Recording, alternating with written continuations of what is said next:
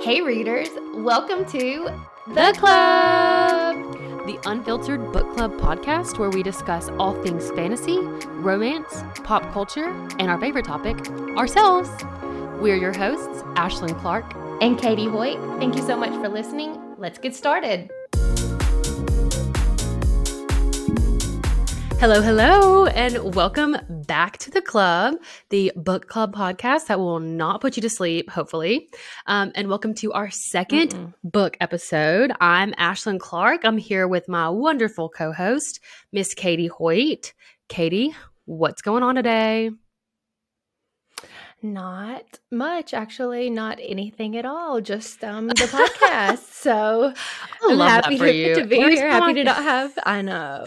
Jake asked me the Uh, other day. I'm happy to not have anything else to going on. Yeah. Do what? Jake asked me the other day. He listened to like our um our March wrap up, and he said, "Does Katie actually not ever have that much going on, or is that just something that she just said?" And I was like, "No, I'm pretty sure she just like, like- chills on the weekend."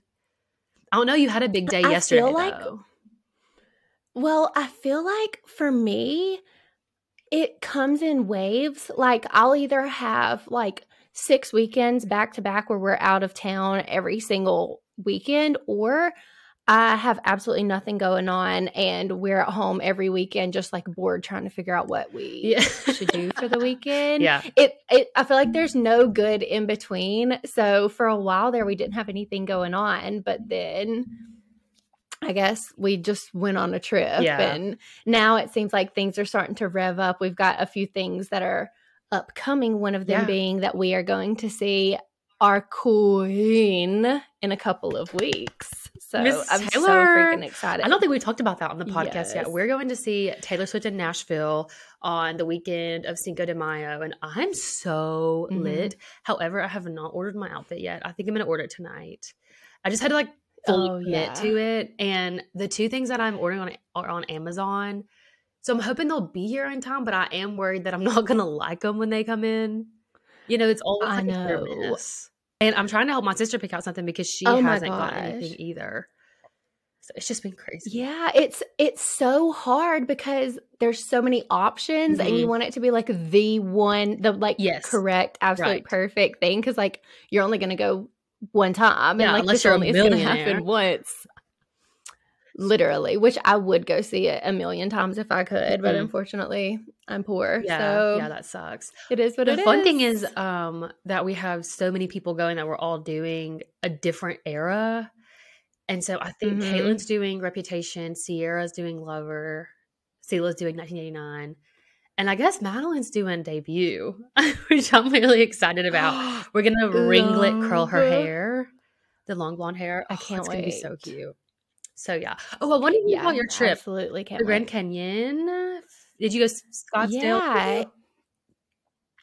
No, so we just like flew into Phoenix and then like immediately left Phoenix, went to Sedona and then Flagstaff and then went up to the Grand Canyon. I do have thoughts um which we don't have to necessarily get into that now, but if anyone is like thinking about going to the Grand Canyon, message me cuz I have I actually have some thoughts. Um Were you underwhelmed? On, Was it not just- grand? Okay. It was grand. Okay, okay. And it was stunning. And I'm very happy that we did it. Like, I have no regrets or Okay. anything. I just would have done the trip a little bit differently. It's one of those things where, and we even talked about this when we were on one of our hikes. The way that we typically like to travel is like here for a day, travel, like drive to a different location, that for a day. Oh, I know. to Every time you like, tell me a trip you know- plan, I'm like, why are you going to seven places on one trip? yeah. exactly. But I felt like, and I had read this on like blogs beforehand that with the Grand Canyon, like it's so beautiful and it's so like outrageously big like you can't even fathom but there comes a point in time where you like you feel like you've seen it and you don't feel like you need to see it anymore Oh, if Okay. that makes sense Yeah. So that was really the only thing. Like I maybe would have spent a little bit less time there and gone to some other places, or like maybe stuck around in Sedona for a little bit longer, or Flagstaff, or something like that. Um, and So how many full like, days did y'all do that like we took? in the canyon?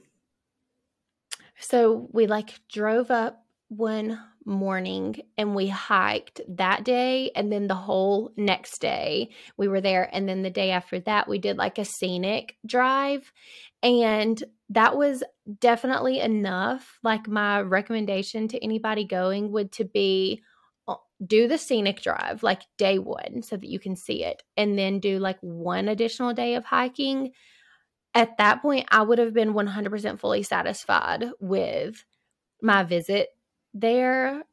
Um, the only other like thing I would say is if maybe you wanted to hike to the bottom at that point in time, you would need a plan for multiple days. Okay. But otherwise, Yeah. you really just unless you are going to the bottom, like you don't need that much time to do it. It's more so like because you can't really stay anywhere else that's like in in close like driving vicinity you just need to be there for like at least two days because you need to spend the night there you Yeah, know what i mean. Okay. so Okay. not So let's dive right into our Yeah. second book of our series. Um, spoiler warning officially issued. Um, our second, our Oops. second book is King of Battle and Blood by um, Mhm. Scarlett St. Clair.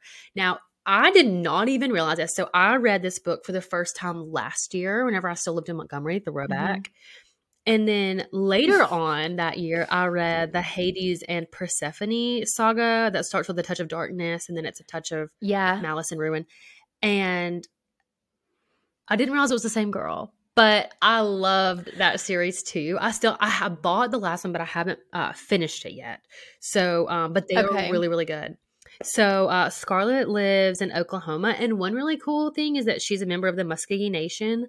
So she like is Native American, and that I guess plays into the Mhm. role of like I was saying, like I just really love this character. Like she just doesn't look like all of these other bitches. She doesn't Oh look like every other bitch. So that makes sense because she's like is a brunette, dark skinned. Hang on one second. My Mhm. dog is um pawing at the door. Give me two seconds. Anyway, Poor um, Cappy.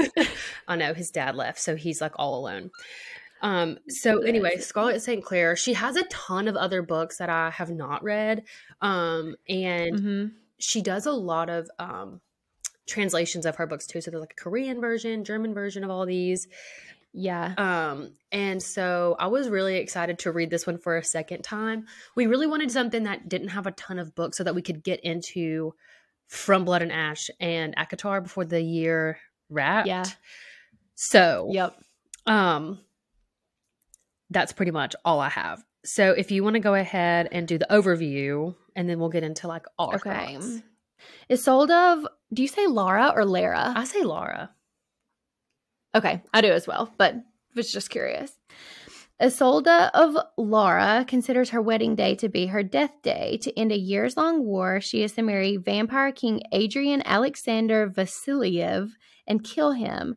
But her assassination attempt is thwarted, and Adrian threatens that if Isolde tries to kill him again, he will raise her as the undead. Faced with the possibility of becoming the thing, the thing she hates most, Isolde seeks other ways to defy him and survive the brutal vampire court. Except it isn't the court she fears most, it's Adrian. Despite their undeniable chemistry, she wonders why the king, fierce, savage, merciless, chose her as consort. The answer will shatter her world. Ooh. So- did you write that ending? That's great. okay, Katie is about to be an upcoming author. no. Um I feel like that really like actually is a good intro. I haven't read this again since I've finished the book. So I feel like that actually is really good. Like it it doesn't give away too much. So props to her for not literally telling the story in the um Yeah. the preview. So basically we've got Isolde, the main character. She's the princess of um Laura and she wants to rule as the sole queen. Like she doesn't Mhm. want to get married, nothing. But the vampire king who has been taking over the whole continent, co- world, whatever it is, comes. He sees her in the woods and he decides he wants to marry her. on the She's spot. been- On the spot. yeah, yeah. He was She's there to pretty much then. do some sort of peace treaty with her dad, and he's like, "Actually, I don't want Yeah. the peace treaty unless you're going to give me your your daughter to be my wife." And she like yep, sort of has no choice but to take him up on the offer. right, Um, right. and it gets like really, really interesting, like off the the bat. Like that happened in like chapter two. So she doesn't really literally she doesn't really wait around. There's not really much of a build up. Um, which I don't feel like Katie was very intrigued by. I personally liked it. I like when a story gets going. I don't have to sit there and be like, I know this is the guy that's going to be the, the main character, and Mhm. now she has to like slowly get to know him. I really enjoyed the aspect of like, boom, he saw her, he asked to marry her, she's forced to go, like she leaves the next day. Loved it. Yeah. Yeah, I will say so I didn't like that and we can get into that more. However, I didn't like it from a general standpoint, but I had just finished Shadow and Bone and as I mentioned last time like there was no romance. I felt like I was absolutely dying. In that regard, kicking it off just like so quickly like that was nice for me. However, generally speaking, like I didn't like that. And I felt very like jarred by the fact that it happened so quickly. quickly. So I kind of had like a dual viewpoint of it because at the time it was what I needed. But if I was reading this at any other time, I would have been like not okay Yeah. with it happening. And I do want to preface by saying I well, I already said that I read this a year ago, but like I did not remember almost all of it. Like I remember there's like the big plot twists or whatever, and like I remember like some random Yeah.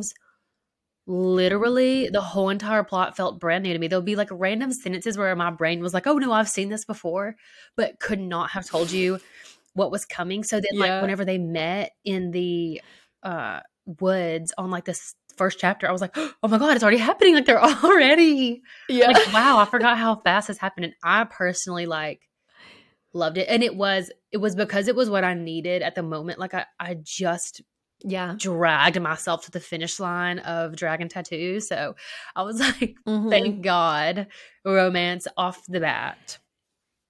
Yep. Absolutely. Okay. So basically Adrian says, I want your wife. They get married and I want your daughter. He she then has to leave. Yeah. She has to leave to like go back to his um palace or whatever. And that night they like have to consummate their marriage. And she like continues to say over and over, like, I feel so connected to him, even though like I literally hate him. Our bodies are just like drawn to each other. Like it, I, it can't be explained. She thought she literally thought he had like cast a spell on Yes, her. she to- thought it was to like force his her to feel this way. Yes. And let's talk about Yep. the um the when they met, she found she like knew he was a vampire because he was like so swift and like I don't know, like he just like Mhm. looked different, acted different. And but she had just been attacked by like some sort of weird creature and he like healed her. Yep. So he so she thought that Mhm. when he healed her that the the spell like continued to like cast this like lust Yeah. over her. And so it's really funny Yup. when she like um accuses him of that and he's like I did not do that. Yeah. It's it's a really he said that was you. Yeah, this is this is you. I mean, that's with me, but I think it's Yeah. really interesting that she was like not only grown up to and taught that like vampires are stronger than you and faster than you and can kill you, but Mhm. to hate them. Like she genuinely hates Yeah. vampires. She thinks that they're taking over the whole entire world for their gain and like that they're Mhm. turning all of these humans into vampires without their consent Yeah. and just all of these things that she has no proof of, but she's been told this. So like she hates him Right. so much that she doesn't want to be like in the same Mhm. room as him. But again, when they're together, it's like there's some sort of weird chemistry that she can't explain. Yep, exactly. So they consummate the marriage they get on their way and as they're like making their journey they stumble across this little town or village or whatever you want to call it and um realize that like i think she like comes out of her tent and she smells like a smell and she sees birds circling and she runs toward where the birds are circling and quickly realizes that like literally everyone is dead and it looks like mm-hmm. their skin has been like peeled back they've been like disintegrated and there is like literally not one single survivor of the whole entire thing yes so then she's worried that that was the vampires and it, they quickly correct her and are like mm-hmm. no we didn't do this there's something else going on here mm-hmm. so he having known her for two days sends vampires to go protect her father back in Lara. Yeah. She and her father have such a cute relationship. Like they only have each other. Her mother had passed away yes. a long time ago. So uh, Adrian goes and protects or sends people to protect her father. And then they head on their way. And as they're still making their yep. way to Revekka, which is the vampire kingdom, they get ambushed by p- the people of Lara who are so mad at Isolde for not killing Adrian that they like are attacking yeah. her, trying to kill her and him. And it's just yep. really far fetched to me that everyone in the kingdom thinks that she can just kill him. He's literally a vampire.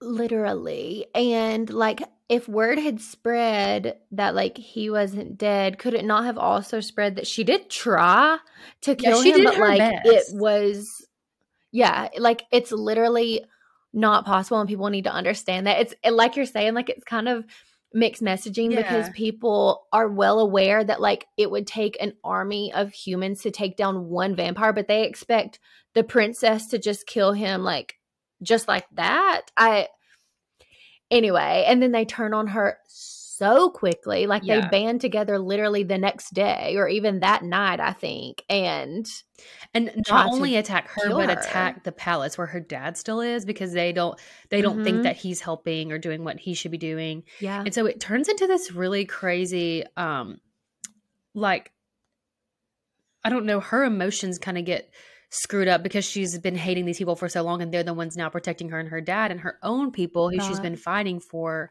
are turning against her. So that's really interesting. And also, she did try to kill him, and that's how she found out that he can read minds. because oh, he saw it coming. Oh. Exactly. Um and the reading minds thing is absolutely hysterical yeah. to me. I love that like added element of things. However, I did have some thoughts later on about like sometimes things happened and I was curious as to how he didn't know it before cuz like he can read minds and he says like she says like I thought you could read minds whenever something happens and he's like I was trying to give you privacy. Yeah. But I don't know. Like cuz it, it seems like he, he has says, to try to read them. Like, you know, he has like choose. Well, I thought initially like it was he was saying like it's hard not to like it's almost as if you're like shouting your mm-hmm. thoughts at me so anyway that was a little bit conflicting to me anyway so they leave the village they like burn all of the bodies and destroy it even though that was like not customary to their beliefs but like they literally had to out of fear that the bodies would reincarnate and attack again they like continue on their journey um and as they get closer to the palace another attack happens and this time they stumble upon it like as it's going down and they try to help people, but they like really can't. Like there's nothing that they can do. And Isolde is like trying to help this little girl, but the little girl ends up being, I don't know what the word is, possessed or mm-hmm. sick. I don't yeah. know. But she, the little girl, like attacks her. It causes like this really bad burn on her arm. So she's injured. At this point in time, the vampires start to kind of figure out that this is the work of magic like someone had cast a spell and that's what was causing all of this and he said that he couldn't heal her because it was the work of magic blah blah blah. yeah, and this is kind of when she finds out that like Um, vampires don't have magic; they have abilities, and then there's like a whole different set of like witches and dark Yeah. magic that are very separate from the vampires, but they used to be united, a united front, um, when the prior king was reigning, and so their goal now is to figure out who is um, casting the spells because most of the witches were burned at the stake. So there aren't Yep. supposed to be any living witches right now. Yep. Yep. Yep. So they get to the palace. They have, I loved the part where they get back. She like meets Anna and Anna tries to like heal her arm and um she meets like Violetta, her lady in waiting. And they have the kind of like a ball or something just to celebrate like their marriage. That night, Isolde has someone's head cut off for First night there, really making um, good impressions. making statements. Yeah. And Adrian says, like, you should know, like, my queen is like a soldier first and queen Yes. second. I loved Me too. that I love part. that. and I love that Adrian like has got her back literally no matter what. Like Yeah. she she stabs the vampire and he's like that's right like sh- that she said what she said. Yeah, yeah. She she stabs him, and he he walks over, and he's like, "Okay, what happened?" And she's like, "He touched me," and he's like, "Okay, let me just like take your head off. Like you got stabbed, but that's not enough." Literally.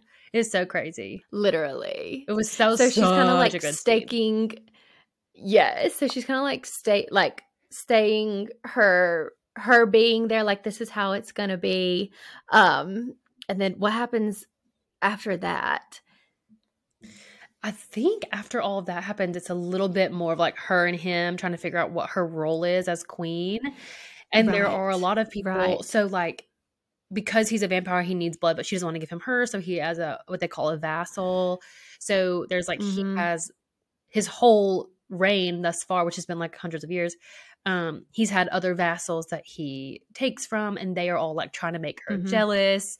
And so she kind of just has like, I don't give a fuck about y'all, but Adrian, you shouldn't use them anymore. So he has to like find new vassals. It's kind of more like a romance based Mhm. for a little bit, but then yeah he invites her to uh, the court meetings and kind of goes over like what's going on in the war with her and Mhm. with um his inner circle kind of and they don't Yeah. like her and so uh he kind of he just like has to stay on the defense about her because they view her as this like weak mortal person. They don't know why he picked her. And she doesn't she doesn't know why either. Um yeah. so it kind of just develops as like she's establishing her role as queen, but they keep having to reinforce it to the people because they don't really want her there. And they think that Yeah. he should be more focused on the future of the realm than on her. So um that's yes that's what happens for a little while in the plot. Mhm. And then There's also the part where she goes to court with him, and that's where Vesna's father shows up and tries to sell her, like pretty much into sex slavery, um, so that Adrian will turn him so that he can be like the supplier or whatever of the crops. And Isolde is having none of that nope. she kills him as well and brings Vesna on to be, I guess, kind of like a secondary lady in waiting or like Mhm. in training. It it never really like is clear on that, but we get introduced to that and um also the other king comes and wants to make peace like surrender. And what does he say? Because adrian is like no absolutely not. Oh it was in return like to be turned. And adrian's like no like Yeah, so that's kind of the part where where Isolde sees that people want to be vampires, and he it's up to him to Mhm. say yes or no. Whereas her whole Yep. life, she thought they'd just gone around turning people and like forcing Yeah. them into being a vampire. So it's kind of an interesting dynamic for her at that point. Like, oh, these people like really want to be vampires, and they only get chosen if they can benefit Adrian's cause. Yes. And she's also saying that, like, he genuinely is trying to help the people, like, within his territory that Mhm. he is over. And, like, he's offering aid and he's making sure that the noblesse men like are actually taking care of their people so she starts to kind of see a more well-rounded view um, and then also she goes like into town to the market with her ladies in waiting and they tell her the story of like what actually happened with the witches that they were there to maintain peace and it was actually Dragos that the prior king wanted yeah. Yes, he wanted to like use that to his advantage for power. They were trying to keep it in check and like when they rebelled, he just had them all killed and wanted to do away with them because they were essentially standing in the way of him being a conqueror, pretty much like being the one and only king, mm-hmm. but he had bad intentions. Yes. With Yes, he did. And I think after that it sort of picks up with like what all is facing Adrian at once because he wants to continue mm-hmm. conquering the what is it, the seven kingdoms or something. And the nine houses. The nine yeah. houses. Thank you. I'm I'm very much Game of Thrones. Mm-hmm. Um, the nine houses, and um, he wants to do that, but then there's also this plague thing that keeps killing everyone. So then they find out it's like some sort of crimson mist, dark magic thing, mm-hmm. and then they get worried about who is causing it, and they think it's like one of the prior witches that's been going on. Yeah. And so it just it kind of continues to unfold. And Isolde keeps having all of these yeah. weird flashbacks of like what she yep. thinks is also a witch. And so that um, continues to happen more frequently throughout the book. And then it comes into full circle when she realizes that she was one of the 12 witches of the High Coven and mm-hmm. the, the one witch that is still here wreaking havoc on the nine houses and on Adrian purposefully. Yeah. It was one of the witches who served Dragos. And so it mm-hmm. really starts to turn into like this is Isolde's battle and not Adrian. So she kind of has to take the yeah. reins on like how to approach this whole entire war. And yeah, it kind of she kind of has to like do her own work, like go into libraries and figure things out and like face down other people. It's it kind of branches off as like her problem. And yeah, it, it actually makes a lot of sense because Adrian kept saying like as soon as as soon as I am with you, I'm threatened now. Like like you pose yeah. a threat to my life and she couldn't really figure out why but it's because she's a target for these people right. because she's pretty much a reincarnate of Yesenia this witch that was burned yeah yep yep exactly um so then at literally the very end, her father finally makes it to come like see her coronation. Exact they're given the exact same thing, like you need to try and kill him. And because of Isolde's relationship with her father, she thinks she can like confide in him and say, like, his curse was not to be a vampire, but like it it's me. Like if I die, that is the only way that he can die like our lives are are tied together. Mm-hmm. and she thinks that she's like telling her father this in confidence but then they're like at the um ceremony and anna's lover slash vassal comes in. She like breathes the mist everywhere. It's like absolute chaos um and in kind of their like attempt to escape all of this. First of all Ravenna. I don't know if that's how you say her name. I've been saying Ravenna. Ravenna. Ra- Ravenna. Okay. She steals the book of Dis in all of this, and you learn that Yesenia is the one who wrote the book of Dis, and that she is also the one who spelled it so it would look like nothing was written there. And at the same time, like after kind of that happens, then Isolde's father tries to kill her because he understands that if she dies, Adrian dies, and like all of their problems are gone away. Which, in her father's defense, like he sees this as the only answer to saving mm-hmm. literally every single other person on this planet, as far as his perception of the yes. situation. Goes. Yeah, that's how I felt too. Like I feel like I could see where he was coming from, but he mm-hmm. put a mm-hmm. lot of pressure on her like even in the moment she was like why are you doing this and he was like if you cared about your people and you found out this was the way you should have done it the first like that should have mm-hmm. been the mm-hmm. first thing you did yeah i was like oh yeah. my god like you cannot like you cannot stop putting pressure on her for one second but I know. And it really like it comes down to being just a complete misunderstanding like through history the the story got so twisted and like her father genuinely believes this but like not even taking one second to check up or question anything No, the whole thing is, Is sort of chaotic. everything. Yeah, the whole thing is, Yeah. is very, very crazy. Um, but should we go ahead and get into the characters and then we can like continue to expand on like how Yeah. they all play a Yeah. role? So I, I just went in order of like how they were introduced as far as I can remember. I didn't do it while I was Mhm. reading the book. I did it after. So the first one is Isolde.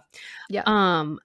So my thoughts were her fr- from her was I feel like I've had better female main characters, but I Mhm. did like her. Like I think she was likable um to a certain extent, but there were a lot of times where I was just like, why do you feel this way? Why do you why do you act this way? So she's a little bit Yeah. rash, I would say. Like she's a Mhm. little bit more rash than I'm used to.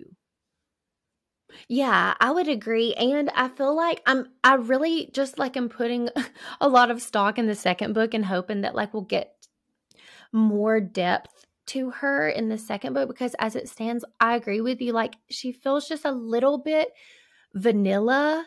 Like she doesn't, or as far as we know, she doesn't like have magic anymore. And like she doesn't have like so much power or sway. Like she's not really leading anybody But she at this acts point like it. Like she's just turned on not her. afraid of stuff. Yes. She'll say whatever, which I yes. I personally love that she'll just say what the fuck ever. yeah. But it's she doesn't have anything to back it up. Like she's saying she says and does things and just hopes that either nothing happens to her or that Adrian will have her back.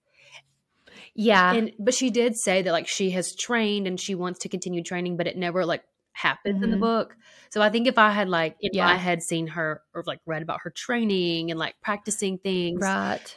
I would feel better about her being a little bit more arrogant. But, you know, Totally. neither here nor there.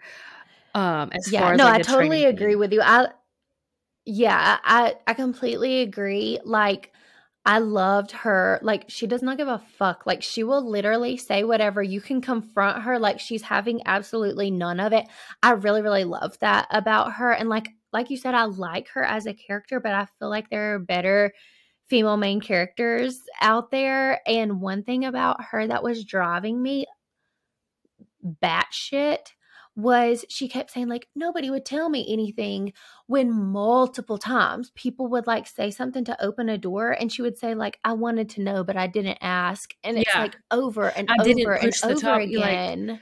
Like if you want to know Like- something, literally just ask. Also, Adrian has proven time and time again that he will do literally whatever you say. So how about you just ask him the questions that you want the answers to and stop pretending that people are hiding shit from you.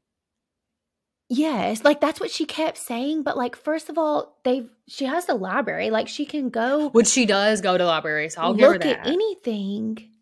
And like she asks some questions, but like as it's revealed at the end, like part of the curse is that Adrian like can't tell her, and I I would assume like the others that were there, Anna, Derek, Soren, and Tanaka, the uh Viceroy, Mhm.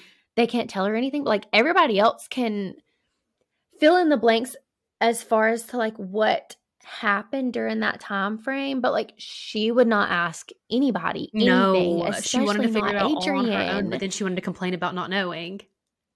yes she's like oh these secrets that they like seem so like they're not going to tell me anything and it's like babe you've passed over opportunity after opportunity to ask stop complaining about it like if you want to know just ask somebody Yeah. it was driving me insane Yes, it bothered me too. And then another thing that bothered me about her, I don't mean to talk shit about her. I actually really, really think that she's funny. Um, same but I could not deal with her. Okay, so she's the attack on her from her people of Lara happens in like chapter three or Mhm. four. Okay, the book's 20 chapters. It's a little bit short, which I really, really liked. yeah Why did she Yeah. spend so much time after that feeling like she was choosing between them or the vampires? Because it's been proven that the vampires like they have humans that live in harmony with them, but they still use them as vassals or whatever, but they still take care of human villages and And Yeah. like it's not really them or the vampires, but also like you've been living in this vampire realm for long enough to know that they are treating you better than the people of Lara have. And they're ruling justly as well. So it's not like if they do take over Lara, you're subjecting them to some insane dictatorship. Like they they are ruling over their human lands that they've conquered in very just ways. Right. So what? Why are you still obsessed with these people of Lara who tried to kill you in the forest?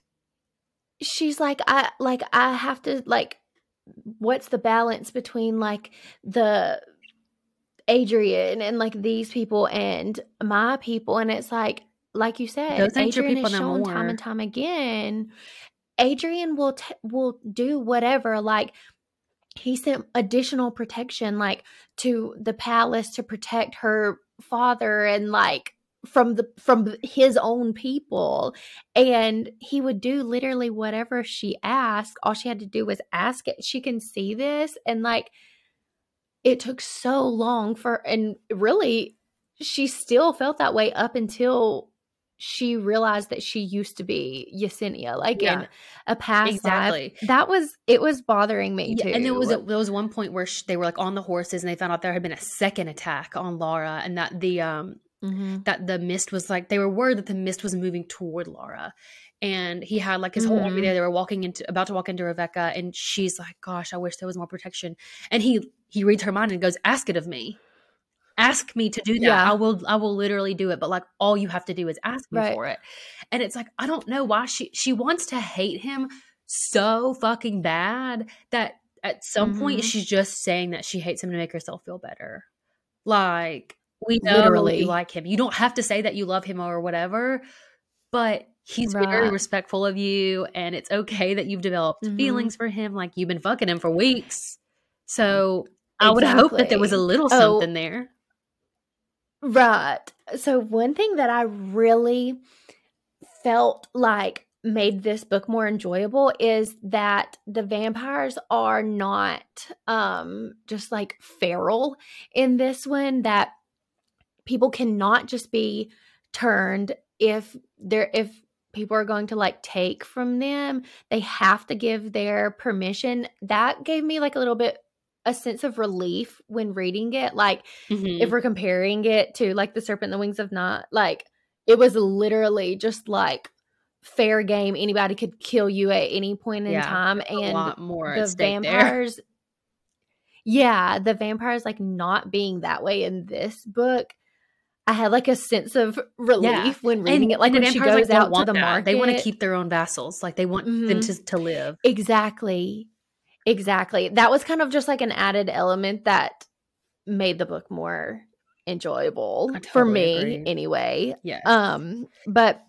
there was one last thing i was going to say about isolde and that is that i'm so curious well two things really so she knew her life as yesenia well now it's 200 years later and she knows like everything that's going on now but there's a 200 year gap like she doesn't know what adrian and company have been doing like Mhm. in that time period so i love that while she's familiar with kind of like the backstory and what's happening now like she still has so much that she needs to be filled in on yeah. like what happened during that time um and then the second thing is like i'm so curious to know her fate like does she have magic like is she still a witch or since she's not a witch can she be turned like what's kind of That's the, what I want to know. That's exactly my question because I so the second book, if you have seen the the cover, it has her hands on it. It's like Queen of Mhm. Myth and Monsters, I think. So I think it's Mhm. going to be mainly focused on like what is going to happen with Isolde because she doesn't have powers that we know of. She's what thirty Yeah. or twenty seven. 26 Okay, so she's older. So I feel like if she was gonna have power, she would have like evolved into those um by now. Mhm. So I hope that she can be turned, but when she gets turned, she has like really special power or gifts or whatever they call. 'em. yeah So yeah since she even though she can't use magic, I think it's like really I, I'm hoping that she'll be able to tap into more of her memories on her own now that she knows that they're there Yeah. and kind of relearn at least about the magic because she did that when Ravena showed up. She like remembered what Ravena's powers were. yeah. And so now that Ravena has the book of D's, which I'll call it D's, I know you call it Dis, it's spelled like this, but I've been calling it D's. Yeah. Um, I'm hoping that she'll be able to remember like what's in there, but also like mm-hmm. how to like counteract whatever Ravena's plans are with using it because it, it doesn't sound it sounds grim. I know. Oh, that's yeah, that's another thing. We can talk about that later because I I would love to speculate on what we think the book is going to be used for, but let's move on for the time being. So next up we have Killian. Literally, get out. Killian, the way I wish this man had died in this book, Yeah. I'm I'm so sick of seeing. I'm sick of seeing it. Like I don't want to see his name on my page anymore. Um, Mm-hmm. we start off hating him page one. Like the first conversation in the book Yeah. is her like being a bitch to him, which is amazing. Like I love when she was a bitch to him because he treats her like shit. But we shouldn't have to keep having this same hash hash out of their drama. Like it's it's Oh essentially God. nothing. he has literally not one redeeming quality. Like he absolutely has got to go and it's he like is so manipulative to her and she says it like at the very beginning she says if there was one thing i hated it was a man convinced that i didn't know my own mind like whenever she would say something he'd be like oh you don't mean that like Yeah. trying trying to literally like gaslight and manipulate her it was making me absolutely furious every time his presence was like stated he out he's got to go and at the end he like joins them whenever after For her father's kind of settles down and they're like yes and he's like there with the crew i have no interest in like a a hero arc like i have i don't want redemption No. for him he he's got to go like i, I don't care if he I want to never see truth. I don't him care. again. I want to never hear of him Yeah. Like, if he dies, I'm not even going to say rest in peace. Like, I just want you No. out of the story. I like don't Yeah. know how she hasn't. She has beheaded men for less at this point, and so has Adrian. Why is he still alive?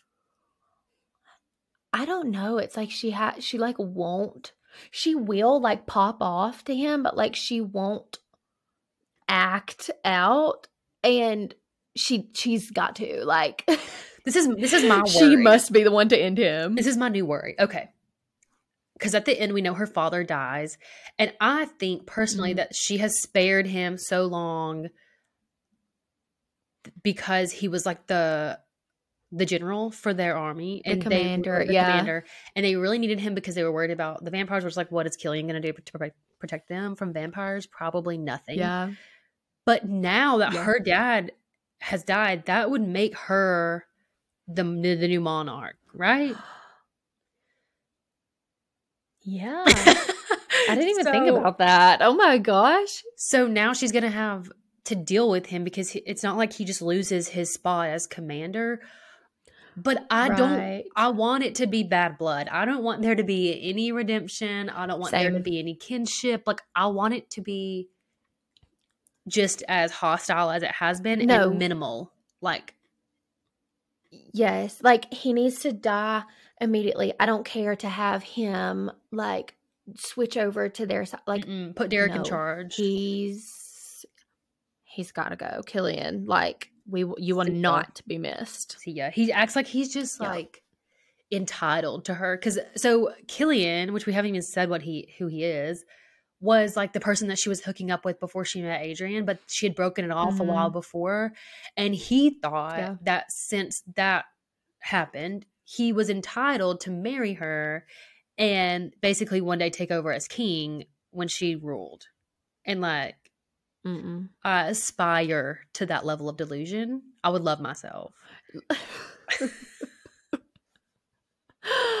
no, seriously, he is the worst. It made me so mad. Like every time she'd be like, "You need to leave," and like he wouldn't. Like listen have have one ounce of respect and like at the beginning she says like i outrank you and he's like yeah but i like i'm loyal to your father and he told me to do this and like she's like shut the fuck up oh my god. He was like she also like always shits on him for like having vanilla sex which is like really just funny.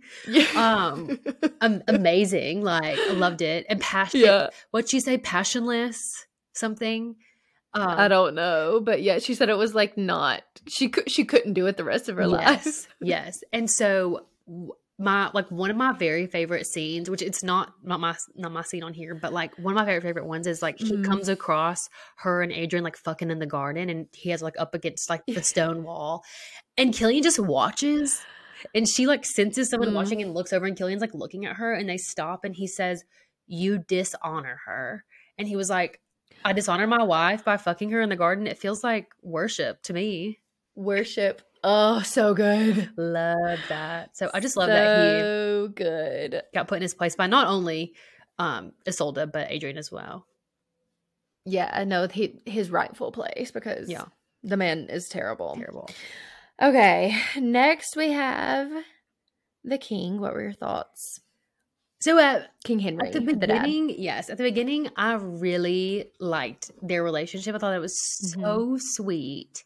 Um, you can tell that they've Mhm. only like really had each other, and they really rely on each other for like, I don't know, just like a sense of family. And so I really Yeah. enjoyed all of their relationship. I didn't have a single problem with it. I will say, like, whenever he turned on her at the end, I was genuinely so surprised.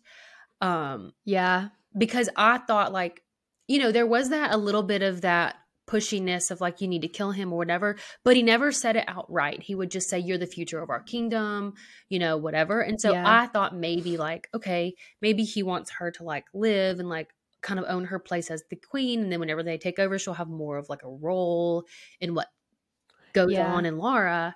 And that's never what he meant. He literally just meant like, You have to kill this man. And so that Yeah, kind of took, literally. took me aback. Um, I felt bad that she had to kill him because again, like it was very easy to see his side of everything. But as a Mhm. person who with with their relationship, I never really would have expected him to put her life so much lower on the line of like priorities. Yeah. Yeah. Especially because at the beginning, like whenever Adrian said he wanted a wife, like he literally said no. Yeah, he like was like, you're "No." not gonna do it. They would they would figure something else out. And I agree. Like I loved their relationship. I loved that even though like when Killian was there and he was being like an ass about things, like her dad always took up for her and he had so much respect for her and like whenever she decided that she was going to marry Adrian, he was like I understand like you're doing what you think that you need to do and like he respected her for making that decision like he genuinely loved her so much and in a healthy way loved her Yeah. He wasn't like controlling so to at- me really. Like I never really No. got the weird vibes from him. So right threw me for such a loop at the end. same and then he just like flips on her so fast which i guess like it was sheer chaos in a moment of like panic and he was doing what he felt like he didn't have time to like stew on the decision he Mhm. just had to like decide that but in the end like him being dead hopefully will like cut that tie that she feels like she still has and will allow her to just like be confident in like what her mission is now without holding on to that like but my dad and like his beliefs and all of that i hope that it kind of just like eliminates that whole aspect of Yeah. things Yeah. I mean, I will say, like, I was happy with the ending of it. Like, I know he died and it was like kind of sad for a second, but like you said, like, it kind of had to happen.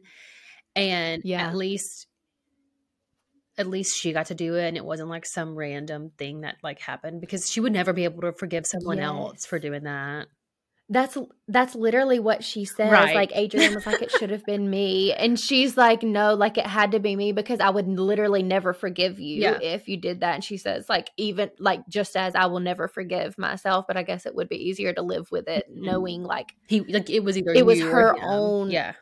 Yeah, yeah, it was by her own hand. So R.I.P. I guess he will be missed, but at the end of the day, I Nah, feel like real- this almost Uh, is like a an opening. Yeah, I feel like it like really sets up the story for her to like be hopefully the queen of Lara, but at the same Yeah. time, like he wasn't really present in a lot of the books, so it wasn't like such a huge hit. Like we Yeah. didn't spend a lot of time with him, so I'm okay with it. Agree. Agree. All right. Next up, we have Nadia. So you go. What What were your thoughts about Nadia? Okay, so actually also called her Nadia. We need her to do a Instagram of like how to pronounce these we characters. we really do. Um. Really Okay. do. So, like at first, whenever she was just a lady in waiting, I really liked her because I felt like she was almost a motherly figure to Isolde. Whenever she didn't have Mhm. one, she's a little bit older, so she kind of has um like a protectiveness about her, but also like gives good advice for the Mhm. most part. And just like with her dad, like as soon as it comes to be that she's to wed Adrian, the switch is flipped. They're like, nope, kill him. Like, unless you kill him, you're useless to us. And the people of Lara are going to suffer Mhm. if you don't. And so yep. I just, I don't know. I don't really think that I trust her character. It's not, not necessarily that I don't like her anymore Yep. because we haven't really seen her. She wrote her a letter um, that was sent to Revekka, and at the same, like the same time that it was like really sweet and nostalgic for Isolde, and she calls her Issy, which I think is cute. Um, Yeah. it was almost still pushy at the end, like it was a really sweet letter, and then all like I miss you, I've been reading, and you know whatever. And Yeah. kind of like reminder, you need to kill your husband. Yeah. So I had like the exact same kind of like process at the beginning. I literally wrote down like Nadia with a heart. I loved her at the Mhm. beginning. I loved their dynamic that like Issy could just be like kind of a bitch to her and she didn't take offense to it. She's Yes. just like what like they truly weren't taking things personally because like they knew each other in Yeah. that way. And I really, really liked that like aspect, just like their dynamic. But at the end, that letter, it just and I don't think that there's like some ulterior motive aside from just like what the original perceived threat was. Like I Mhm. just think that She's like following the because it talks same plan or whatever. Yes, yes, exactly. Like Nadia is in their world like religious, like she worships Asha, the goddess of I think it's the goddess of spirit or life. I don't I don't remember anyway. She's like religious and so I just feel like Nadia is like passionate in what she believes. I don't think that she's like has some evil plan like against Isolde, but it's more so just like being headstrong in those beliefs and like being entirely unwilling to understand that like she might not have the full story. So I had like the exact same journey as Yeah. you had, where like now I don't know. Yeah, it's like I still want to really, really like her character because their dynamic is Mhm. just like the best, but I don't know if I can trust her yet. Mm-hmm. But I'm hoping that she'll come Yeah. back up in the second book. Um, and so we'll like Same. really figure her out, which is how I feel about most of these characters. Like a lot of them, we re- really just don't know enough about to make an informed decision on them. Yep. Um, but the next one we have, we do have a, a good enough amount of information. The next one is Adrian, Mm-hmm. and you can start if you want. Okay, so Adrian, like from the beginning, I liked him, which, as previously stated, like I love like a morally gray, the villain, quote unquote. I love that character, and I thought Adrian played it really, really well. Um, I thought he was a great like male main character, and one thing that I liked about him is that he is not necessarily like partial to vampire or human. Like if you fuck with him, he will kill you, period. Like it doesn't matter. I mean, he's obviously like loyal to his people like that he loves and cares about, but like if you fuck around, you're to find out it doesn't matter. Exactly. who That's you a are, really. Yeah. Yeah, I really, really liked that about him. Um, but the thing about him that like is bothering me is how did he know that Isolde was Yesenia? Like I need to know that. I need to know what happened. Why was there no explanation of that? Like how did he I don't know. I want to hear that he scoured the planet. I want to hear that he like like freaking burned places to the ground looking for her. Like I want to know how Literally. he found out it was her because he didn't just stumble upon her in the woods. There's no way that wasn't some sort of preconceived thing. Right. He knows And too he much for that to be the thing. Right. But he says, like, I almost bit you just like immediately, or like took from you, because obviously that's how the things would fall into place. Like, he wouldn't have to worry about her not knowing who he was, blah, blah, blah. And he says, but like, that's not part of my curse. You had to like come to me yourself and like let me take of you willingly. But he knew immediately Yes. That it was her. And like, I went back and read um, The whole book. Let's go ahead and about, be like, dead honest. yeah yeah i went back and read the book again to try and like refamiliarize myself with things and like you've kind of touched on like we don't know a lot about the characters i thought i had forgotten things like i didn't we just like actually Don't didn't know a lot of shit. Yeah. yeah we just like actually she the author like never tells us these things but yeah like how he oh sorry what i was saying is i went back and read like the physical descriptions to see if they looked alike. There's nothing that would like be telling either way. Like isolde describes herself as like brown skin like she says she has dark waves. She not, i don't think she ever mentions like her eye color i would assume dark just because like all her other features are Yeah. dark she s- describes yesenia as like dark hair um dark skin and she says she has like her eyes are a mix between like violet and blue like they were both colors at the same time it the physical descriptions don't go beyond that so i feel like if isolde was looking at a photo of yesenia and it looked literally exactly like her she, She would have said, said. Yeah. yeah like this looks like me so there's no way they would have there's no way the physical appearance is The same. No, there's no way because she would have found out so Close. much earlier. Yeah. exactly I imagine and Yesenia being like much darker and with like darker, like I don't know, like she described her hair as like black or something, but then she described her own hair as just like dark. So I don't really know, but I just imagined two different people somehow because the descriptions are really I not in depth no not at all and adrian says like he knew right away but like how i know he can read minds but there's nothing that would have been It going had to through be her like that mind feeling that, that they have. Something else and like in book two We need to know that we've got to touch on that. Yeah. Yeah. Like he's got to go back and and how does she not ask? Which never mind because she didn't ask literally anything. So why why would she ask this? I'm hoping that like now that they're like in the aftermath of of like all of this shit with the Crimson Mist, and now they have to really find Ravena. Mhm. He will be able to now that she Yeah. the curse is like fulfilled or whatever. He'll be able to tell her a lot of stuff. But I think that like he was not allowed to tell her because of the curse. Like it would Yeah. break it. So now I think that it's been fulfilled. She'll be much more in the know, hopefully. Um, Yeah, hopefully. so yeah, I hope I hope we learn like how he did it, how he figured out who she was. But I really, really liked that even though she was his like soulmate and he knew that, he never really pushed Mhm. her to be in love with him or anything. He just sort of Mhm. protected her and treated her like gold like from the beginning even if she was kind of creeped out by it he was like i don't really care i'm gonna do whatever Yeah. I think is helpful for you and then also like whatever you ask of me as well. Yep. Um Yep. I just really really really like Adrian. And I'm such like I also love a morally gray character, but I didn't find him to be that morally gray. I feel like he's I just know. misunderstood from her perspective and she hates him for no reason. I don't think he's actually morally gray. I think he's just like Totally. No, person.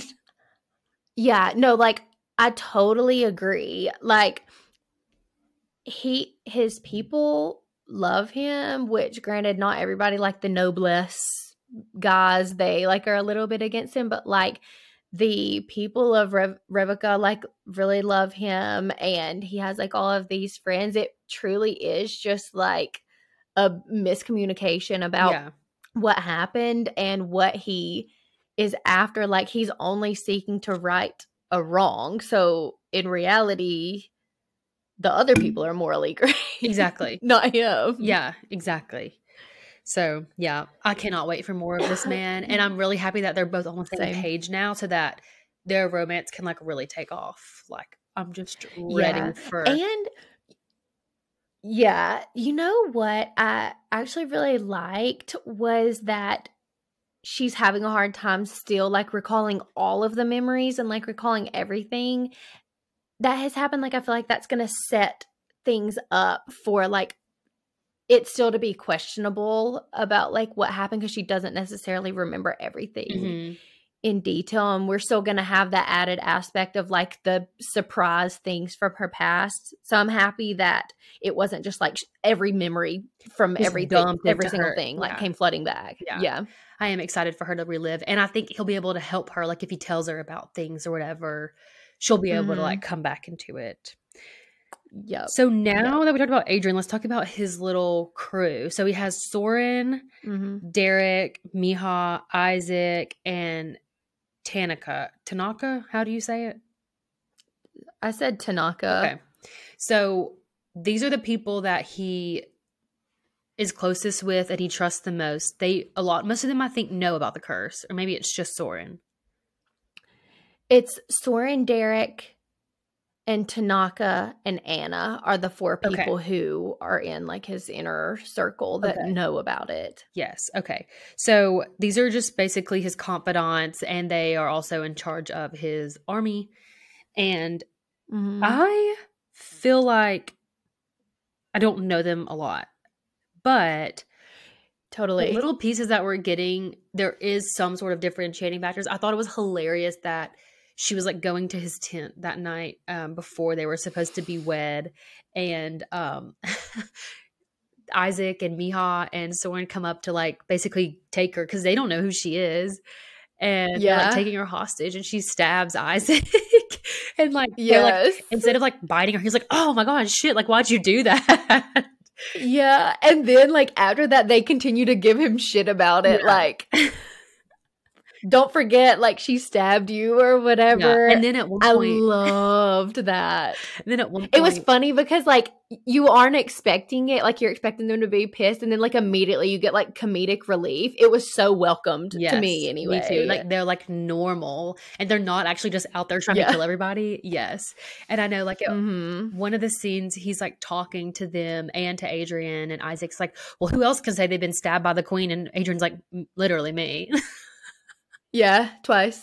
So, So I think that's, so like, good. they're just they're the comedic relief that you really need for the story but they also have a Mhm. lot to offer like they help her a lot they answer her questions they show Mhm. her around um Yep. i like derek i feel like he's dark and mysterious and we don't know a lot about him and he's like really moody Yes. but he has the greater good in mind Totally. And he's very serious and very focused on his job. I'm with you. I, I really want to know more about these people, but I can't explain this. For some reason, something between Derek and Soren, I don't trust. Whether it's one of them is doing something that the other doesn't care for, or they're both plotting something together. Like, I, I can't put my finger on it, yeah but something is off. something about because they were fighting them. on that uh the night of the yeah. the burning rites. And then at the end, Yeah. whenever Ravena knows that she's Yesenia, she goes to Adrian. She says, "One of your four has leaked." Yeah. So you have to figure out who that is. Yeah. So I'm wondering if there's something there that Derek knows or I don't Mhm. know. And so yeah, it's very interesting. I also Yeah. was so nervous at that one point that Soren because he he like saves her from something and then she wakes up in a memory, but she's like in a cell. And I'm like, oh, like Soren like Yeah. took her and abducted her, but it was just a memory from Yesenia. Yes. And I was like, oh, I, I thought the exact I thought the was so exact same thing. Um, but I actually have a, a little bit of a different theory. So like as far as somebody in the the people that were there that night, like telling Ravenna or however you're saying her name, Ravina, um, I think the obvious answer is Tanaka. But also I think like the same she can thing. see she can come through like portals. Like, what if there was a mirror in his room that night? And like, she literally was spying, or like a window, or like, because you know, it says like her portal, she comes through like reflective sur- surfaces. Like, maybe it's a misunderstanding and they actually didn't snitch, but maybe she like literally has been watching Maybe them. so. I. I don't know. It was just a thought, but like Good idea. I, didn't don't even think it was about that. Anna. Okay, so let's just go ahead Well- and talk about Ravena because she's like second. She'll be next, Okay. but we'll just go ahead. We're already bringing her up. Yeah. Her power being portals is so badass to me. I know it's like technically a lesser Yeah. power, but being able to come through like reflective surfaces and like see whatever you want, but also Yeah. like the moment where Isolde is trying to figure out like which one of these is the real her because it's just like a wall of mirrors. It's so sick. I loved it. I loved it. I loved it. So like this girl, like call me crazy, but I like her I like her being, like, being part of the story. And I don't like her, but I love that like this is how Dragos's like side of the story is being carried Yes. out like through her. It's like Um, obviously so you're supposed like, to where I hate her because she's the villain, but like Right. I haven't seen a villain this cool in quite some time. Yes. And another thing is that, like, when Isolde's talking to her, she's like, We loved you, like the High Coven, like, we loved you or whatever. And she's like, Don't, don't say that. I all I have this thing where like with a villain, I always want them to like come around in the end and heal their trauma pretty much and her to realize Yeah. like she just kind of had it twisted. But with her, this is where I like kind of wanted to speculate about like the book of Dis because I don't know why Yesenia was writing it. Either like she had a vision, like she did see the future and saw that everybody was going to die. And so she was trying to figure out how to like bring people back so that they could continue like fighting this battle or I think that maybe um Ravena wants it because she wants to bring Dragos back Yes. and like so he can rule again. It's so interesting and I love that like you're left like with a cliffhanger and like the literal last line is that like it was um dark magic and it was like it could bring people back from the dead. Yeah, because you're just left being like, okay, Loved so it. now what? Like, who is she trying to bring back and why? But I also think that it's Dragos. But maybe I'm just thinking that because there's been a couple other books that have that same theme where it's like you really want Yeah. to raise this person back. But I think that's a Mhm. good thought. Like, why was she writing that black, that dark magic? But I Mhm. think it that's a good idea that she wanted to raise the coven back if she if she had time, like after they died. yeah. But Yeah. I'm not really sure. I'm interested to see like if she was doing it at Dragos's request and then realized how wrong it was and then spelled it to be Oh. blank or what. But Yeah. it definitely is fishy that she was writing it at all. Mhm. yeah, Yeah. absolutely. Okay, our last person is Anna. We kind of skipped over her, but I know you really liked Anna. I actually really, really liked her character because I think she has a ton of potential. Because So we Mhm. find out later on in the story that she was Yesenia's best, closest, truest friend. And so I think it's going to open Mhm. up doors for her to be that for Isolde just because they Yeah. have that history. Um, she also seems like she's very in the know. She's Adrian's cousin. So she grew up with him, Mhm. so she knows that aspect of it, but she was turned the same era as him. She's not like a new vampire. Yeah. So she's sort of been at his side the whole time. And I Mhm. wonder if she was like one of the first that he turned just because she is so close to him.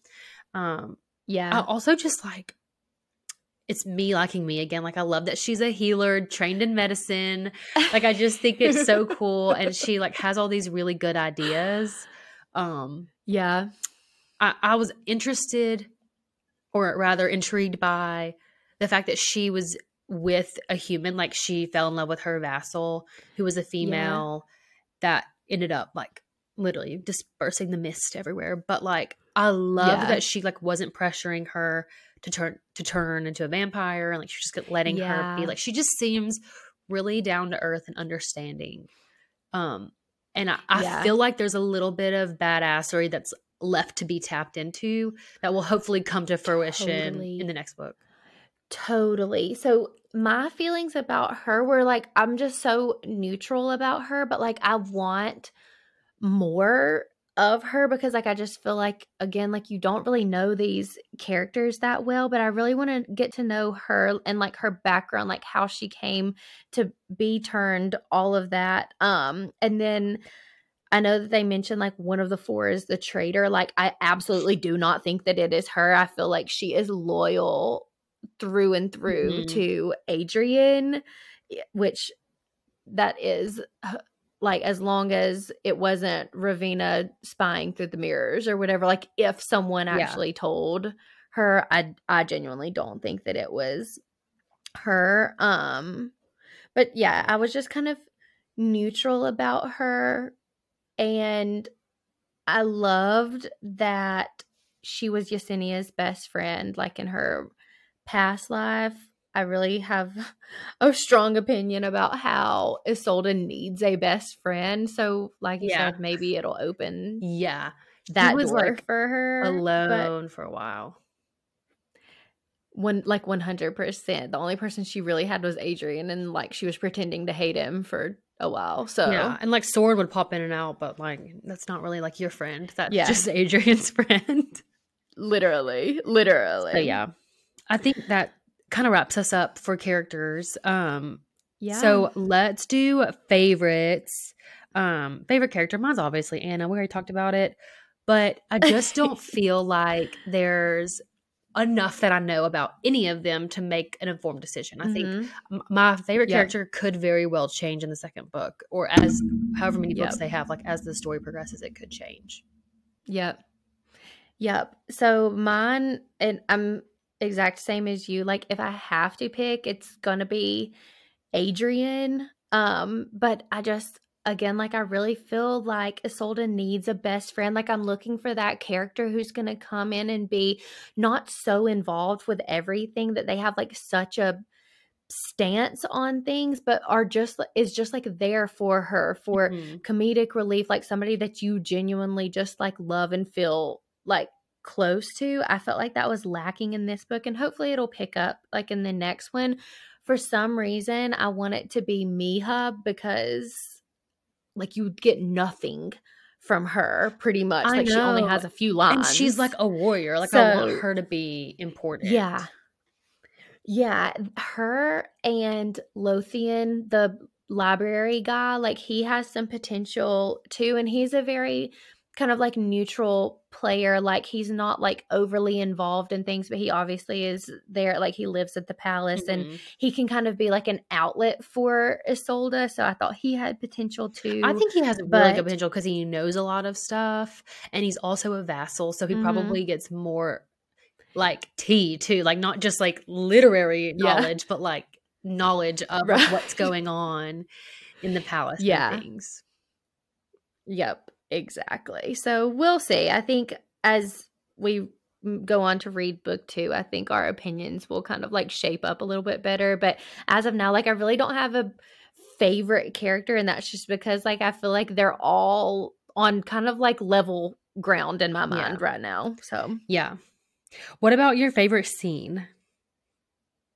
Okay, so kind of again, like I don't really have a, a favorite scene. There were a couple that um I really liked, but my favorite kind of like aspect of things was just Isolde like not giving a fuck. Like she told off Saphira multiple Oh, I loved times. Like loved it.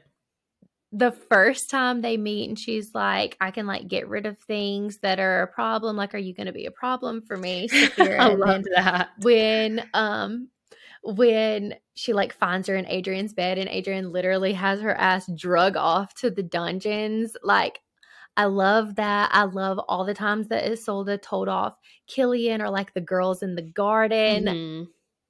She like don't fuck with her like you're not to get away with saying some petty shit. She will call your ass out and confront you right then and there and like that's kind of those scenes are what give me so much like joy, which is very Enneagram one of me, like to love justice being served. Yes, she's not people. the type of character that will just l- take it lying down. She's definitely going to pop Yeah. back off. And it's funny because she grew up in a palace as well. And so they probably expect her to be demure and princess like and have all of these qualities Right. that's like ingrained in the people of the palace. And since they're court members, they think, you know, they can say whatever. And like it would behoove the princess to not be mean back to hold that Right. image but she's not having it and i actually wrote that Yeah. down as like one of my favorite No. scenes is like whenever she sees lady bella and lady whatever in the um Mm-hmm. the garden and they're basically telling her that she can't fulfill all of adrian's needs because she won't allow him to suck her blood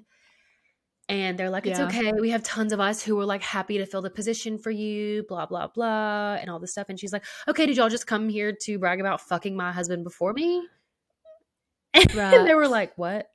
So i think yeah, that dynamic of this character is one of my favorite parts of her. Like she does Totally. not she's not a girl's girl in that in that regard like she's not gonna sit No, there and take it from you like No. no so i liked no, that definitely um, not.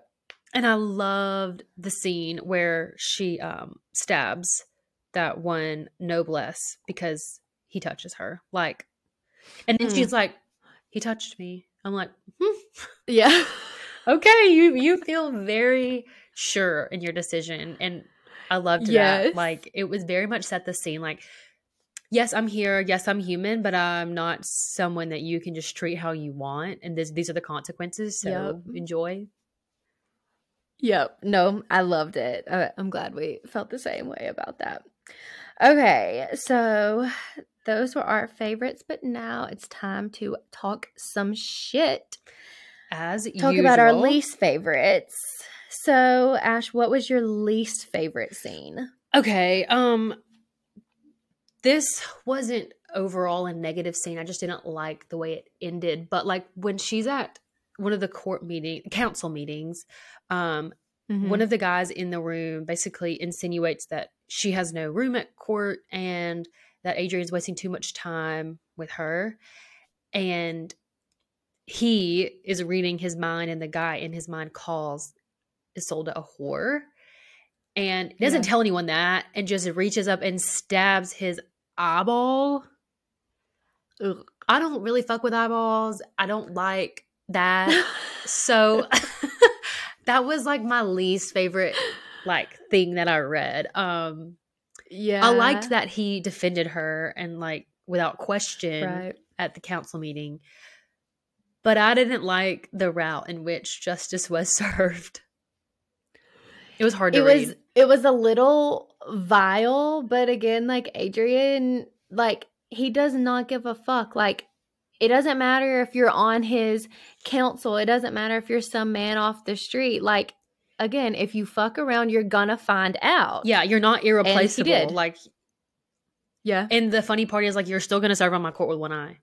Because you want to. You want to be here. exactly So Stephen Sweet. exactly exactly okay so my least favorite was the second scene the second like attack i think the city was called sedovia um the one where like the little girl Mhm. I think I can't remember if she bites her, like touches her, and it burns her skin. But that scene to me felt unnecessary. Like I felt like they could have gotten the same point across in the first attack. It just felt like a little bit too repetitive to me. Like the exact same With thing. I know dying. that's when they Yeah, I know that's when they kind of like figured it out, but I felt like it was a waste of pages. Like again, when I went back and read it the second time, I literally didn't read that part because I was like, yeah, yeah, yeah, yeah. Like I I you figure all of that out later anyway because there is actually a third attack that they stumble upon. They could have gathered all of that information from the the third attack and I would have not felt as though I missed Yeah. anything. Like Isolde could have gotten injured in the first one and they could have introduced Anna that way. Like I just felt like it it did not add anything to the story. I agree. Um I did get confused about the little girl because her features were very similar to Ravena's, like little red hair, weird girl. I didn't pick up on that. I think that's that's how I remember it. So I don't know if I'm 100 percent correct, but that's what I remember being like kind of Okay. confused because she sees like when she walks past that mirror and sees that face, she's like, "Oh, it's the girl from the village or whatever," and I was like, "Ooh, like was that Ravena? Like as a child, like what was going on there?" Ooh. But I did Yuck. like like you said, like the third attack like really set it in stone. They could have um combined all of that into one, but I did think it was helpful to know that the the the mist wasn't going toward Lara, it was following Isolde and Adrian around. Yeah. So I think that was like helpful context, but I don't think I think it was a too much time was devoted to that dis- Yeah, discussion or I like agree. description or whatever. Yeah, I agree. So, what was one thing about the plot or the book that you either didn't like or that you would have changed? I feel like we've already touched on this a lot. I just think that there needs to be more explanation. There's a lot of glossing over Mhm. of things or leaving out backstories, and I understand why because Isolde wasn't allowed to know. But I think that it would have been nice to have two or three extra chapters after what happened of her just like learning things, or not even afterward, but like two or three extra chapters to fit in that stuff throughout. Like I don't know anything about any of the characters separate from their role in Isolde's past. Like I don't know who they are as people, and I really wish I did. Um, it would make me care about them a lot more. Yeah, no, so I actually have like the exact same complaint. It's exactly what you're saying. And at the exact same time, it's that I felt like there were things that were focused on that I don't necessarily understand what like the point is. So, like, one of the things was when they're leaving Lara and she has that one guard like dismissed just for like saying something under his breath that felt like really unnecessary like i don't know what the point what point was she was trying to make by that and then there's Her also point like at that, her obsession I think, I think her point for that was, I am now a queen. Like you can't disrespect me just because I'm leaving Lara. okay But like I, I agree. like I don't think it- it was necessary. no and That scene the- could have been used to like explain her obsession right there's her obsession with the sky there's like this major major major. The sun point about like her yes and like her mom and her heritage i'm i can only hope that a lot of these things that felt like they like kind of go unanswered are going to come into play into the second book but then there's things about like her training or um like it talks about like Adrian's already invaded all of these other places. Like, I would like to have more background information on like that. Or like, she talks a lot about how vampires can like put out these like plagues. Will like go into detail about like how do they do that or what. I think that was something that, that? I just felt like- taught, and it's actually not true. That's what I think about the plague. I also Okay, think the sun there thing just- is going to play into who Yesenia was because when she described her, she talked about it looked like she lived in the sun, like was always in the sun because she was so dark. Yes. Um, and then just with her mom being an islander, I don't know. I just feel like she has some sort of weird That's connection. what I was just expecting a lot more because it talks about her mom so Yeah. much. I was expecting more in this book, and I can only hope that it was just setting something up for like the second book. It, they're gonna have to like either go to the um place where her like the island that her mom was from or like something's gonna have to happen there Mhm. because like it's brought up literally so, So much. much. throughout the book but i just felt like there was things that were focused on so so so so so much and things that weren't focused on a lot and some things just kind of like weren't adding up like i wanted to know more about things that she didn't talk about and less about things that she did talk about I agree. There's a lot to cover in the second book now because of the way she chose to structure Totally. this one. So, yeah. totally Do you have any hot takes? So we already like kind of talked about it, but my hot take was that like I didn't like how soon they met. Like it was a literally in the first chapter, like 10 pages Yeah. in, they meet each other. Um and understand like that set it up so that as soon as he came into the throne room, he like could just ask for her to like be his wife or whatever.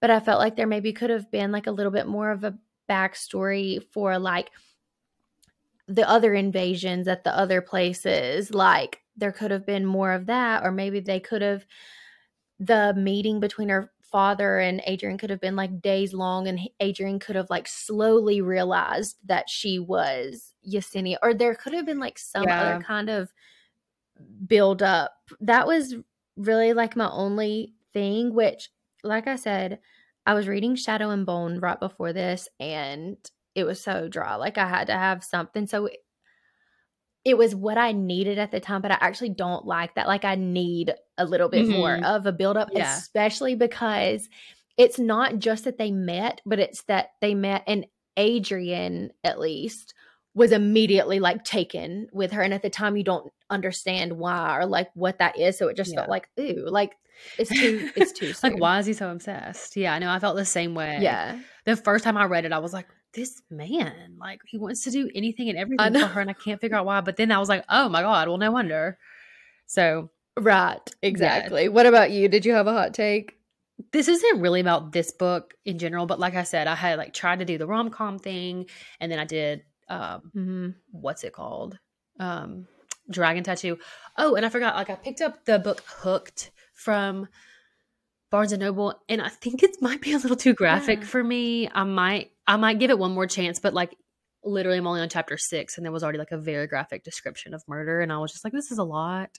Ooh. But um my what I'm tired of is reading books where the source of heat and light is fire. Like this book talked a lot about fire just because that is her fear as a as a past life person who got Yeah. burned at the stake. Like I get it. I'm so sensitive um in real life to the smell of fire and bonfire that like when I'm reading it, I'm like I can't imagine like they were talking about how there's like roaring hearth in this room with all these people. I'm like, they probably Yeah. smell so fucking bad. And I just I like don't I don't want anything to do with that. I never, ever, ever thought of that before, but like you're right. Do they not smell like smoke? Does the house not smell like smoke? Like has literally one hundred percent of the heat- time. Yeah, it's how they have to heat. And maybe at that point, it's like one of those things where you don't really smell the bonfire smelling bad until you leave. So like you're never really away from Right. the fire, so maybe you don't notice. But like yeah. I'm sick of it. Mm. I'm so sick of it. But it's just like the medieval funny. medieval vibe. And again, like I'm reading Game of Thrones again, so like that's also very medieval. And yeah, it's just like everything feels unsanitary. Yeah, no, one hundred percent. I hate when like they're traveling and it's like days before they can. yeah, where he was like, yeah, you're not gonna be able to bathe for a few days, and then he brings in like a rag and some water. Yeah. Yeah. In a different book that I've read recently, the girl like doesn't get to brush her teeth for like probably two weeks, and like I couldn't.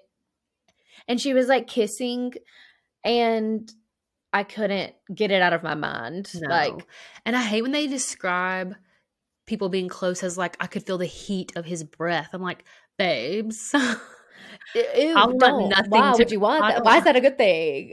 I don't want to hear about it. No, Like this man probably hasn't brushed I his teeth in you. days. Y'all been on the road. Yeah, it's like I. c- Yes, it's like I could feel like his breath on my mouth. Like, well, tell him to back up. Like, I don't want anybody breathing on. I, I, that's like such a.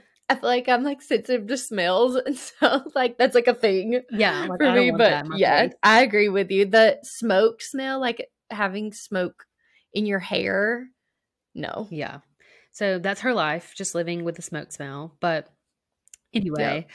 so what are your overall thoughts um, with your stars for like the rating and then the stars for like chili pepper spice scale? Okay, so I did give this book four stars. However, I actually don't believe that it deserves four stars. Let me reiterate once again I came off Shadow and Bone desperate. I was desperate. This, romance. This was exactly, exactly, exactly, exactly what I wanted and needed, and that's why I gave it four stars because, like, I feel like we all do this. Like, you rate things, and it's like based off of other things that you have read recently. Like, I compare things. Like, oh, this was better than this last yeah. book, so I'm gonna, you know, rate it yeah. higher. But overall, I don't feel like this book is like a must read if you love fantasy, but I would definitely recommend it to people like if they were just asking for a recommendation. Um and then for the chili peppers, I gave it three and a half. I felt like it was definitely like you you get your feel. There's several, several sex scenes, and I felt like they were detailed enough um, actually, I felt like they were perfectly detailed, if I'm being honest. But I did take away half of a chili pepper, like I was going to rate it four, but I took half away because I kind of felt like things were getting repetitive. Like it was the same things yeah. over and over again, yeah. which I do understand. Like there aren't millions of options, but yeah, I just felt like it was it was getting repetitive. So I That's agree. what I gave I it. What about you? Okay, so we've discussed that I'm usually the person that gives more stars to books. Mm-hmm. And I'm going to say, like, I agree with you in that I don't, or I originally didn't think when I read it a year ago ish, that it was like a must read, have to read, like, you know, whatever. Mm-hmm. It was, I wasn't even that tempted to read the second one. I don't even know if it was out at that time, but yeah. Now, this second time around, I liked it more, I think and uh, it could have also been just that I was in such a lull with with my books that I gave it four and a half. but it's solely because like I needed something that was 20 chapters. I could not physically have made it through a 700 page book right now. I'm just not in that place in my life. And yeah. so it was like exactly what I needed when I needed it. And so mm-hmm. I had mm-hmm. to give, give her a four, 4.5 and that you, this will be a theme um, moving forward. So I think a lot of my, um, what's the word? Like I may change my viewpoint once I read the second one. I think a lot of my opinions on this book like may be altered mm-hmm. after I read the second book. And I don't know if I will recommend it as much, but I did recommend it to Katie because she was just like, oh my God, I need something. I was like, this is actually a really yeah. good book. So it was definitely memorable yeah. enough for me to recommend it that time. And then the second time through, I was like, wow, I forgot how good this was. Like, I just mm-hmm. really like this style of writing. Like, yeah, it's just, it's very, very similar to me to um like ACOTAR or um the Obatreus world. Like, those yeah. those authors and this author have a lot in common with the way they describe things and like the way that their main character like thinks and feels. So I just like mm-hmm. I just mm-hmm. liked it a lot. Um I gave it 4 out of 5 chilies because I haven't read a fantasy book with that much sex ratio in it in quite some yes. time. I think it's a 4 out of 5 in amount, but I don't think it's like like you said, like it gets a little repetitive. It's vanilla. It's not like crazy. But I personally mm-hmm. like that. Like I don't want to hear crazy shit. Like I just want it to yeah. fulfill the romance sector of this genre for me. And so I liked that it didn't get like too crazy, kinky, wild. I I I completely agree with that. Sometimes like they go in such detail. It actually makes me like cringe uh-huh. even sometimes. And th- I didn't feel that way with this. Like I just yes, felt it was like, like, she gave perfectly descript like, yes, enough description yes, to where I knew what was going on, but not so much that I was like, okay, that's enough. yeah, yeah. Like get like blushing, yeah, reading, yeah, it. exactly, exactly. So I think it was like a really, really good um amount and Mm-hmm. amount of description of each one. Like, you know, it wasn't Yep. too much. Like I feel like Yep. I've read books with more that I'm like, okay, well, like I really missed the plot. But this one's like not really like that. Right. Yeah. No, I, I completely agree with you. I think that for both of us, this book was what we needed. Mhm. And I'm so happy that we read it. Like, I actually can't wait to read the second one, especially because the it ends on a cliffhanger. So I'm excited. Um, so do we want to share, which we've already said, what our next book is going to Yes. So be? the book for May is The Ashes and the Star Cursed King by Carissa Broadbent. I could not be more lit about that. And I will Same. have finished um Six Scorched Roses and hopefully slaying the vampire conqueror by then. And we'll be able to just like kind of hash Mhm. that out. Maybe we can do that for the April wrap up. Um, and we'll be able to just like talk Yeah. about those. Um, but like okay. I cannot consume enough Carissa Broadbent. So if she could go ahead and have that next book coming out when I finish up the May Mm. book, that would be good.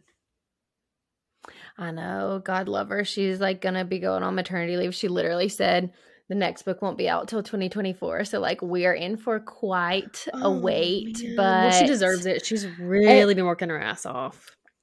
Yes. And I'm so freaking excited. Like, it's hard for me to put it off, but again, I want it to be fresh whenever we record the episode for the book. So I'm trying to hold out, but it's like knowing that it's literally right here. I know, and I keep like It's so hard. of the last book, and I'm like, what happened? Like, I wonder what happens. I know. I feel like it's happening without me. Like everyone's so- reading it, and we don't know what's going on. literally people were in her comments like i downloaded the book at 3 a.m this morning and started reading it i was like okay i'm not i'm not that's not me but like i respect But that I wish, honestly I wish, yeah, like truthfully, same I wish my life would be able to account for that. exactly so that's going to be our next book that episode will come out on may 16th and i absolutely cannot wait Me either. I'm so excited. And we will uh, be TBD on an April wrap up when we'll record, when we'll post, if we even do that. But um, I really enjoyed doing the March Yep. wrap up. So I'm hoping that it's in the cards with our schedules. But I think that's Mhm. that's our show, you guys. Thank y'all so much for tuning into Oh. The Club, um, the book club podcast that hopefully won't put you to sleep. We're so, so excited to have this podcast. We did go a little bit long this time, so I would like to apologize. Um, we are available on Apple, Spotify, and anywhere else you get your podcasts. Also available on YouTube. So if you're watching on there, please subscribe and give this video a thumbs up. And if you have any books that you want us to read and review, please submit that to theclubgirlies at gmail.com or by Instagram DMs at girlies of the club. And if you have any feedback, we welcome that at both of those places as well. So thanks guys for listening. awesome thanks guys we'll see you next time